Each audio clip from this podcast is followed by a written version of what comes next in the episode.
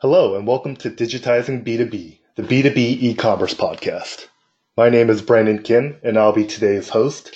In today's exciting podcast, we'll be speaking with Brian Beck, e-commerce expert, advisor, and author, as he shares his tips on building winning B2B e-commerce strategies. Let's begin.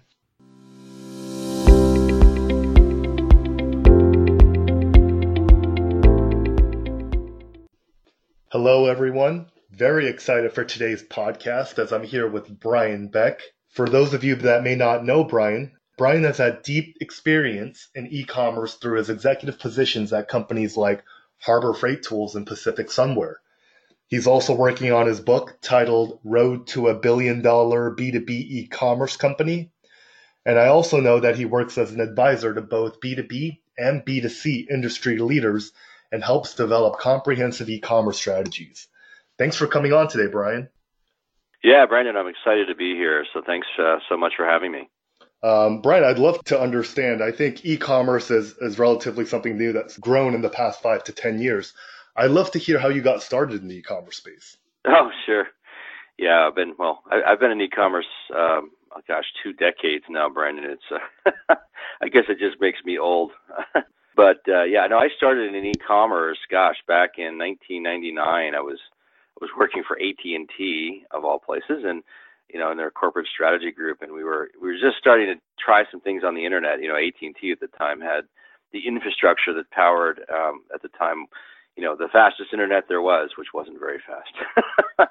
But uh, you know we were looking at doing things like delivering music and products over inside these you know kind of walled gardens right? These closed internet um, dial-up services. But it was uh, so yeah, I got into it, you know, relatively early in my career, and have been in it, the, you know, all, all these years, and now it's so exciting to see how far it's come, and then also what uh, you know what the implications it now has for traditional B2B selling, so manufacturers, distributors, brands looking to go direct to buyers and, and also use e-commerce across their selling channels.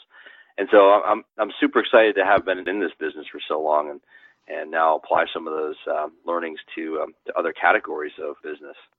Awesome. And I mentioned and I alluded to before that that you do help work uh, with both B2B and B2C companies that are looking to go online. So I think you offer a really interesting perspective to this topic. You've written several articles on similarities between B2B and B2C buyer expectations.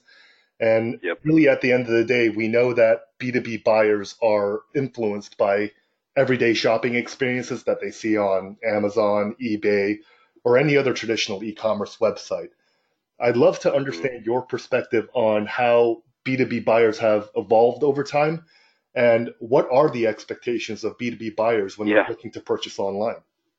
Yeah, well, it's it's fascinating. I mean, I, I talk about this. So yeah, um, as you mentioned, um, I spend a lot of time publishing on this topic. In fact, I have a I have a whole book coming up about B2B e-commerce called Billion Dollar B2B E-commerce. And if you put a .com at the end of that, you get the website Billion Dollar B2B E-commerce. And um, anyway, yeah. So I have a whole chapter about that exact topic, which is, you know, B2B buyers now have the same expectations of their online experiences as they do as consumers shopping in their personal lives. And so as you have more and more digital natives coming into the workforce, meaning younger people who've grown up, you know, using the web, using mobile phones in their daily lives. Those expectations are are now translated to their B2B buying behaviors. And that's what's really exciting about about where B2B is today is that, you know, these traditional buying patterns and, and workflows and things can now be accommodated through best practices we've learned on the B2C side and bringing those to life really can be transformational for the business. But what it means is the B2B buyer today has has no attention span. they're, just like consumers, right? I mean, we're we're down to I think something like eight seconds, or it might be less than that now, to capture the attention and engage uh, a buyer, and that and that's true of the consumer, but it's then also true of the business buyer coming to your website looking to transact or receive customer support, that sort of thing. So it means that the same site experiences need to be delivered by B2B sellers. Things like site search when someone's searching for a product on your site, navigation when someone's navigating through the, the website, you know, intuitive paths to find what you're looking for, great product images like photos and videos and things like that, good description, multiple forms of payment in checkout. All of these things are now expectations of the B2B buyer, and they need to be delivered.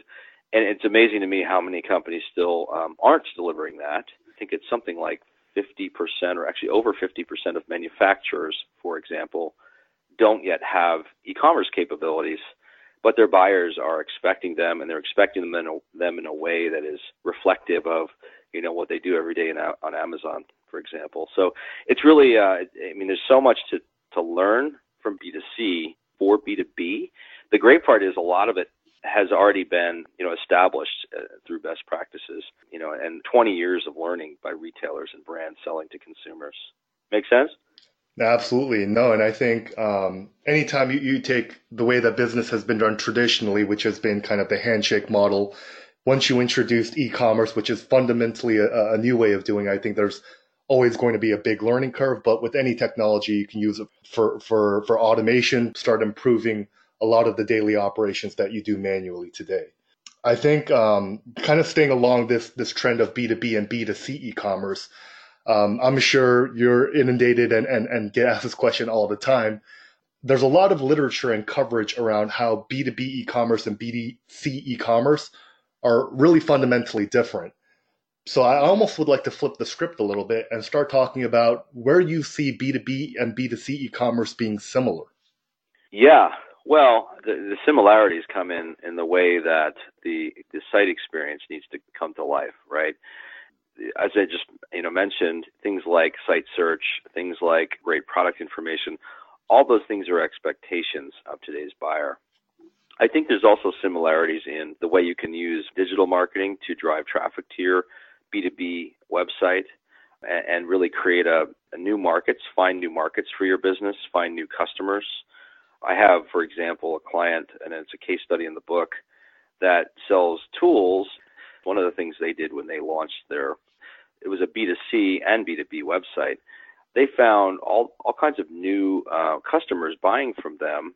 They were finding them through Google, and these customers were actually they're not their traditional B2B, you know, OEM type customer like Boeing and people like that.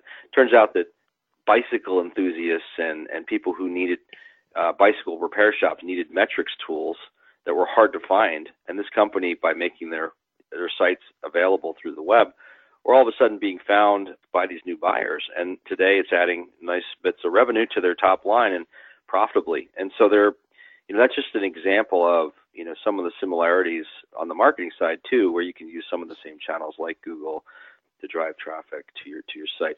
I'd also say that you know from a, an alignment standpoint, you mentioned sales, um, you know the sales team and kind of the, um, the the traditional selling relationships. You know, e-commerce can also be a reinforcement to those selling channels. There's a fear that it's going to sort of replace the sales force, you know, like death of a salesman. But really, the truth is, e-commerce really enhances that selling relationship by making it easier for the buyer to make purchases uh, and faster and, and taking some load off the sales force and making them more strategic. So it's really a it's a win-win for all the selling channels. E-commerce is, uh, and, and a lot of it is because of that consumer-like expectation of the buyer.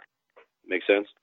Absolutely, absolutely. And I think you, you kind of alluded and, and transitioned nicely to our next topic here of unforeseen challenges in digital transformation.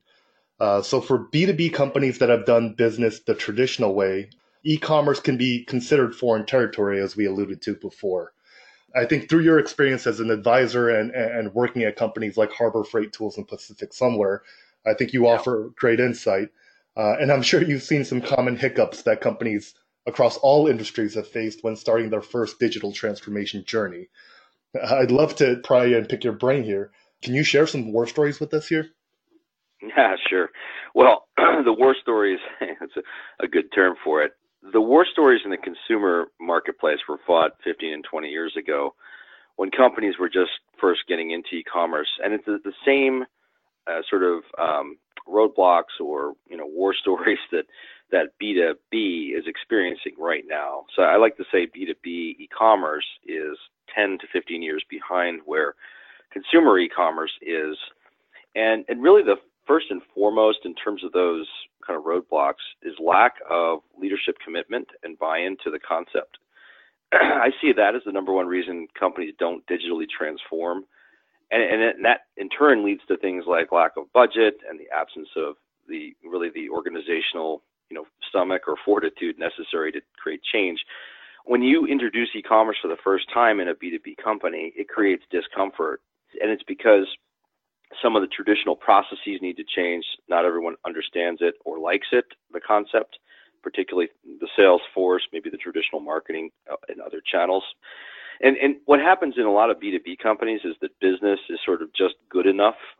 What I mean by that is business is, is still, maybe it's flat, maybe it's growing slightly, maybe it's shrinking slightly, but business is, meaning revenue, is just good enough so that the organizational leadership doesn't feel like they need to really embrace this or, or take action. So there's a lack of urgency. And, and that also coupled with uh, really what fear and lack of understanding of what digital is at the very top can really uh, create a momentum or a, should I say, more of a, a inertia that doesn't allow for change. You know, I mean, think about it. A lot of the leadership of B2B companies, you know, have been in their business or position for 25, 30, or 40 years and they're looked at as an authority in their field. You know, they say things like, "Hey, we know what our customers need even better than our customers do." you know, mm-hmm. if you, th- if you think about who other out of the B two C world, you know, I, I give this case study in the book too. Guess who else used to say that? You know, folks like Sears, right? so, and so I, my view is that you know that's the number one challenge and but those that are are asking questions those leaders that are saying you know I, I want to know more about this. And they're actually listening to their customers and recognizing that their customer, the person making the purchases, is changing because they're again becoming more of the digital native. Those are the companies that are going to win, the ones that are listening and asking questions.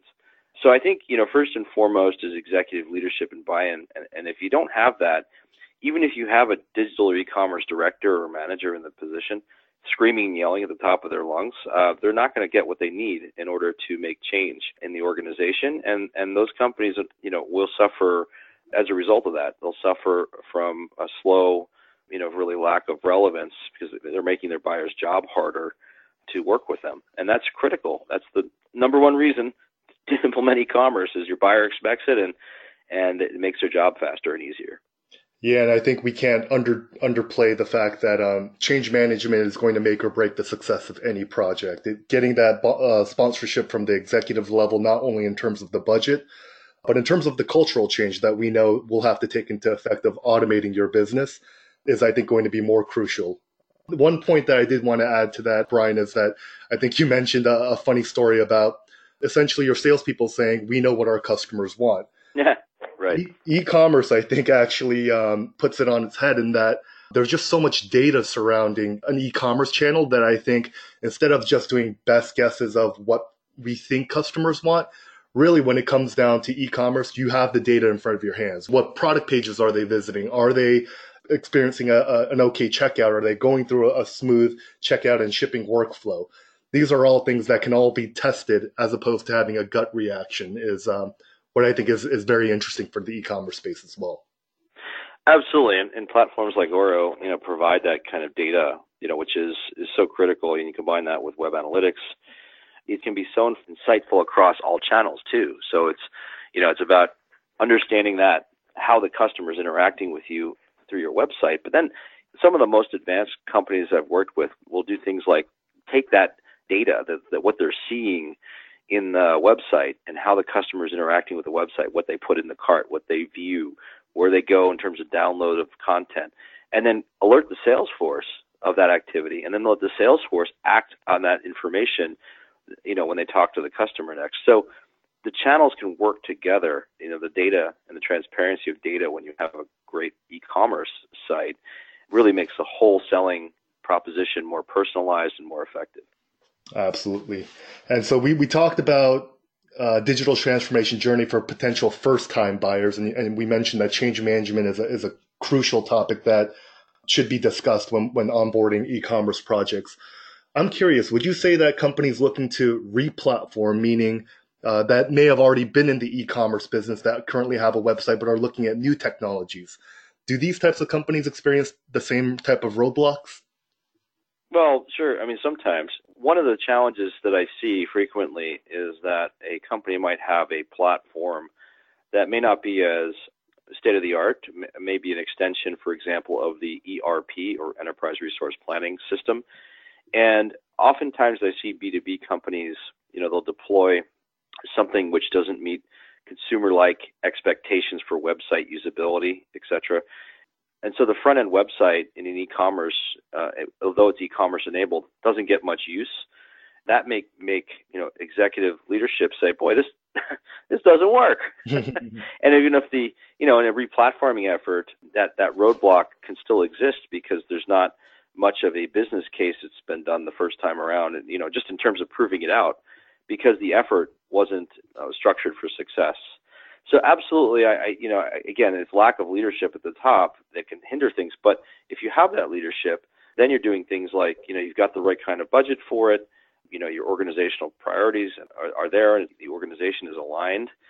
Um, and you know there's there's also a bit of fortitude that's required as you replatform. Um, I've worked with some companies that you know replatforming um, is a multi-month effort. It's you know can be up to a year depending on what you're what you're doing. With Oro, I, I think it's probably less than that. But even through the process of replatforming, there's priorities that need to be maintained. So instead of sort of cutting budgets and things like that, you know, during the process, the leadership needs to continue to stay committed. So I think I would say yes. The answer is that that roadblock can still be there, particularly if the company has a history of not implementing e-commerce in a way that is effective. Does that make sense? Absolutely. And we, we see that uh, time and time again, Brian. So um, I'm sure preaching to yeah. the choir here. Uh, right. And um, I think since e-commerce or specifically B2B e-commerce is um, new to, to a lot of organizations, I'd love to understand who is really owning these projects at, at the company level.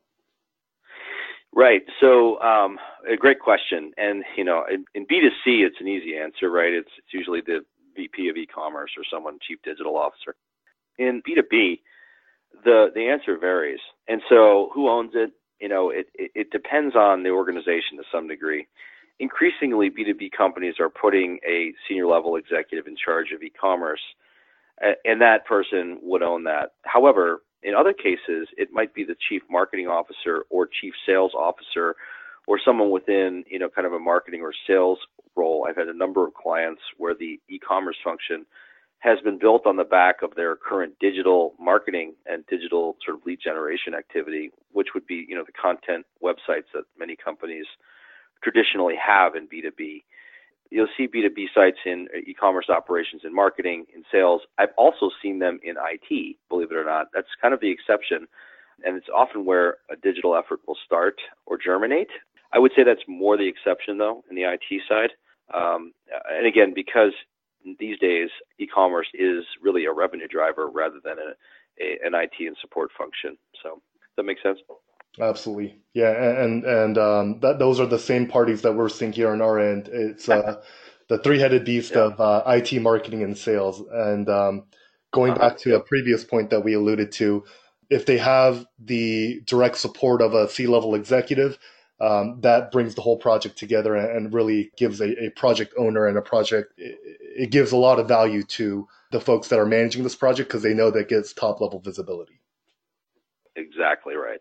And uh, brian i'd be remiss if i didn't start asking you questions about amazon as i know you have a, a, right. uh, um, a lot of experience and, and you've consulted with a lot of businesses on how to get started or build their amazon strategy is Amazon a friend or a foe for businesses looking to go online? right. Well, that's a it's a great question, and you know I think um, it, in part it depends on um, the type of business that you're in. Um, I'm a partner in a, in a company called Enceiba, E N C E I B A, E N C E I B A. Put a dot com at the end. You can find the website. Um, we help manufacturers and brands determine the optimal approach for Amazon, and then we operate programs for these companies, really as a outsourced Amazon department. So I, I do a lot of the strategic work for Enceiba, and um, and so yes, it is a it's a question that comes up all the time. You know, how how should I approach Amazon? And I think I'll, I'll segment my answer into kind of two parts. First, if you're if you're a product manufacturer or brand or even a distributor or retailer or whatever you are that has a product And that's the core of your differentiation, meaning a physical product that is recognized by the buyer in the marketplace as being your product, and your product is what differentiates you. I believe Amazon is a selling channel that you ought to take advantage of because the reach, both B2B and, and of course B2C, is enormous. Amazon is uh, responsible for half of U.S. e-commerce, uh, almost, and uh, it is uh, increasingly penetrating B2B sectors. So you've got something called Amazon Business, which has grown from nothing four years ago to 10 billion in revenue, as, as reported late last year by Amazon. There's real brand presence you can build there. There's real transactional volume. I work with clients that are generating over $20 million a year in Amazon revenue, and it's growing at 40 or 50 percent. From a product standpoint, Amazon is a real, real viable selling channel. You have to look at things like what they're doing with private label and how they're launching their own products. But ultimately, if you're um, if you're a manufacturer, if you make a product and that's what differentiates you, you ought to be on Amazon. That's my opinion. Uh, in most cases, if you are a, um, a distributor or a retailer, the story is a little different because first and foremost, you have to really understand why your customer buys from you and what you bring to the market. Amazon really is something that's setting the expectation for your buyer, whether again B2B or B2C, for what it means to you know shop online. And so for your own website, you can learn a lot from Amazon. And so I generally recommend for retailers, resellers, distributors is that they go and they have a presence on Amazon to understand what Amazon's doing, to perhaps generate some incremental revenue, to be present on the place where most product searches are now starting in the United States. And so it's a place that I think everyone needs to be in, in some way.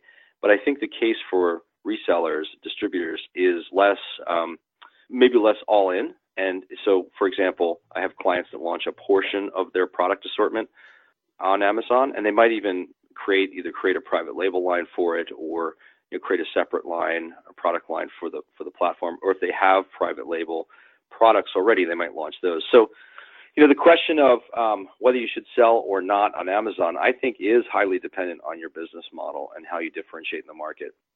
I will tell you that if, if you're if you're differentiating only on price and selection, you know that's what Amazon does really well. They have almost 600 million products on the website. So Mr. Bezos' vision of being the everything store has really really come true. So it's it's incredible what they've built there. And I know, Brian, you mentioned um, that you were just writing a book called The Road to a Billion Dollar B2B E-Commerce Company um, which is set to, to come out later this year. Uh, in this book, I believe you share personal insights on how to develop B2B e-commerce strategies and successfully grow an e-commerce operation. I'd love to ask what insights you'd be able to share and give businesses that are looking to grow their company via e-commerce. Yeah, well, um, the first insight is read the book. no substitute uh, for that. a little self, shameless self promotion there, Brandon. Um, the um, well, uh, you know, the book is it's coming out this year. It's not out yet, but it's it covers really every aspect of launching a successful B2B operation. Um, I talk about everything from you know the leadership required, the organizational structures that are required, managing channel conflict, building out and using a you know great e-commerce platform, um, you know like Oro, um, how to select the right platform, uh, what you do with uh, how do you take advantage of marketing, how do you take advantage of Amazon step by step. You know, there's a whole whole variety of very clear things in there. It's a you know it's a 12 chapter, 250 page book. Um, but so things you want to think about, you know, some tactical things, you know, and so some of this, you know, I, uh, all of this I cover in the book. You know, people, right? People is the number one thing to think about. And do you have the right skills to launch e-commerce in your organization? you know, giving the the reins of the of a new e-commerce operation to you know your 22 year old nephew because he or she knows how to write some computer code is not the answer. you want to bring in people, right, that have that have real e-commerce experience. I mean, it's it's amazing to me, you know, how many um, companies will really not underestimate the value of that. And you know, e-commerce skill and experience is not cheap. If you're going to hire someone with 10 plus years of e-commerce experience, if you're a B2B company, they're they're going to be over a hundred thousand dollars easily across the country. I'm not just talking about on the coasts. It could be double that on the coast, but you've got to you got to really be thinking about what your uh, you know what your people are. Are they capable? And and number one is getting someone a leader in place, and think about hiring out of B2C, not just B2B, right? So think about someone with some cons- consumer experience because they understand the best practices. I think two is uh, really to think about is platform and do you have the right technology structure and infrastructure to to build out e-commerce. I also recommend that people really take the time to select the right platform, create requirements um, and objectives of your e-commerce business, and put customers at the center of all of that. And that's often overlooked as well. Um, so I think those are two areas I would suggest people and platform, and then uh, related to platform would be things like product data, right? Making sure you've got the right product information together, the right descriptions and attributes and, and photos and things like that. That's often also underestimated in, in doing this. So I covered all those things in the book and, and, and a bunch of other things too. You know, things like uh, channel conflict management and uh, you know building a good uh, marketing plan. So there's a lot of uh, a lot of aspects that cover different buckets of needs you have when you launch e-commerce, but I think people is the number one thing you got to think about when you approach this. Yeah, and I think Brian, you also cover um, different types of, of B2B e-commerce companies, right? I think um, you're covering it at all different angles from manufacturers to distributors to retailers to maybe even B2C companies that are looking to go online for, for yeah. B2B e-commerce as well.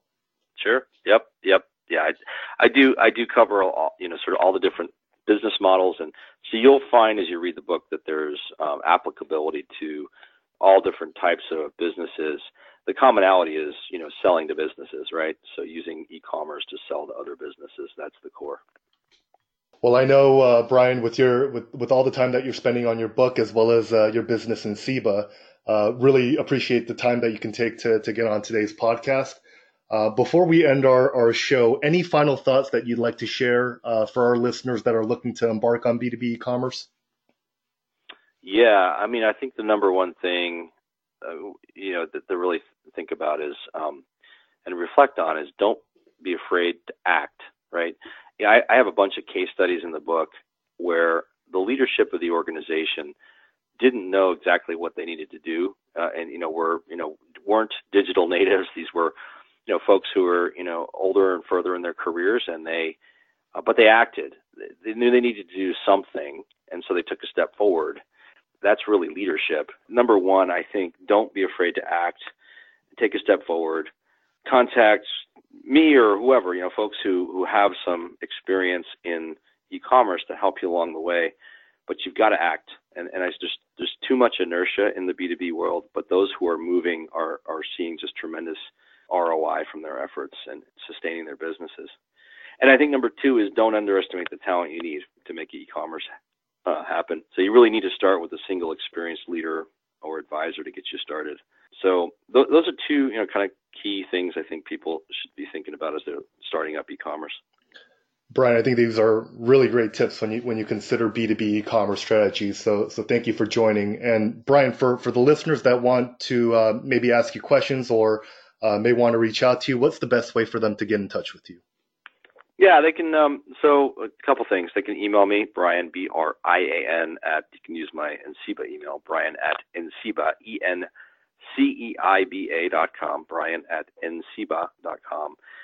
They can also, um, if they're interested in the book, um, you can go right to the book website, which again is www.billion dollar B2B ecommerce.com. It's a mouthful.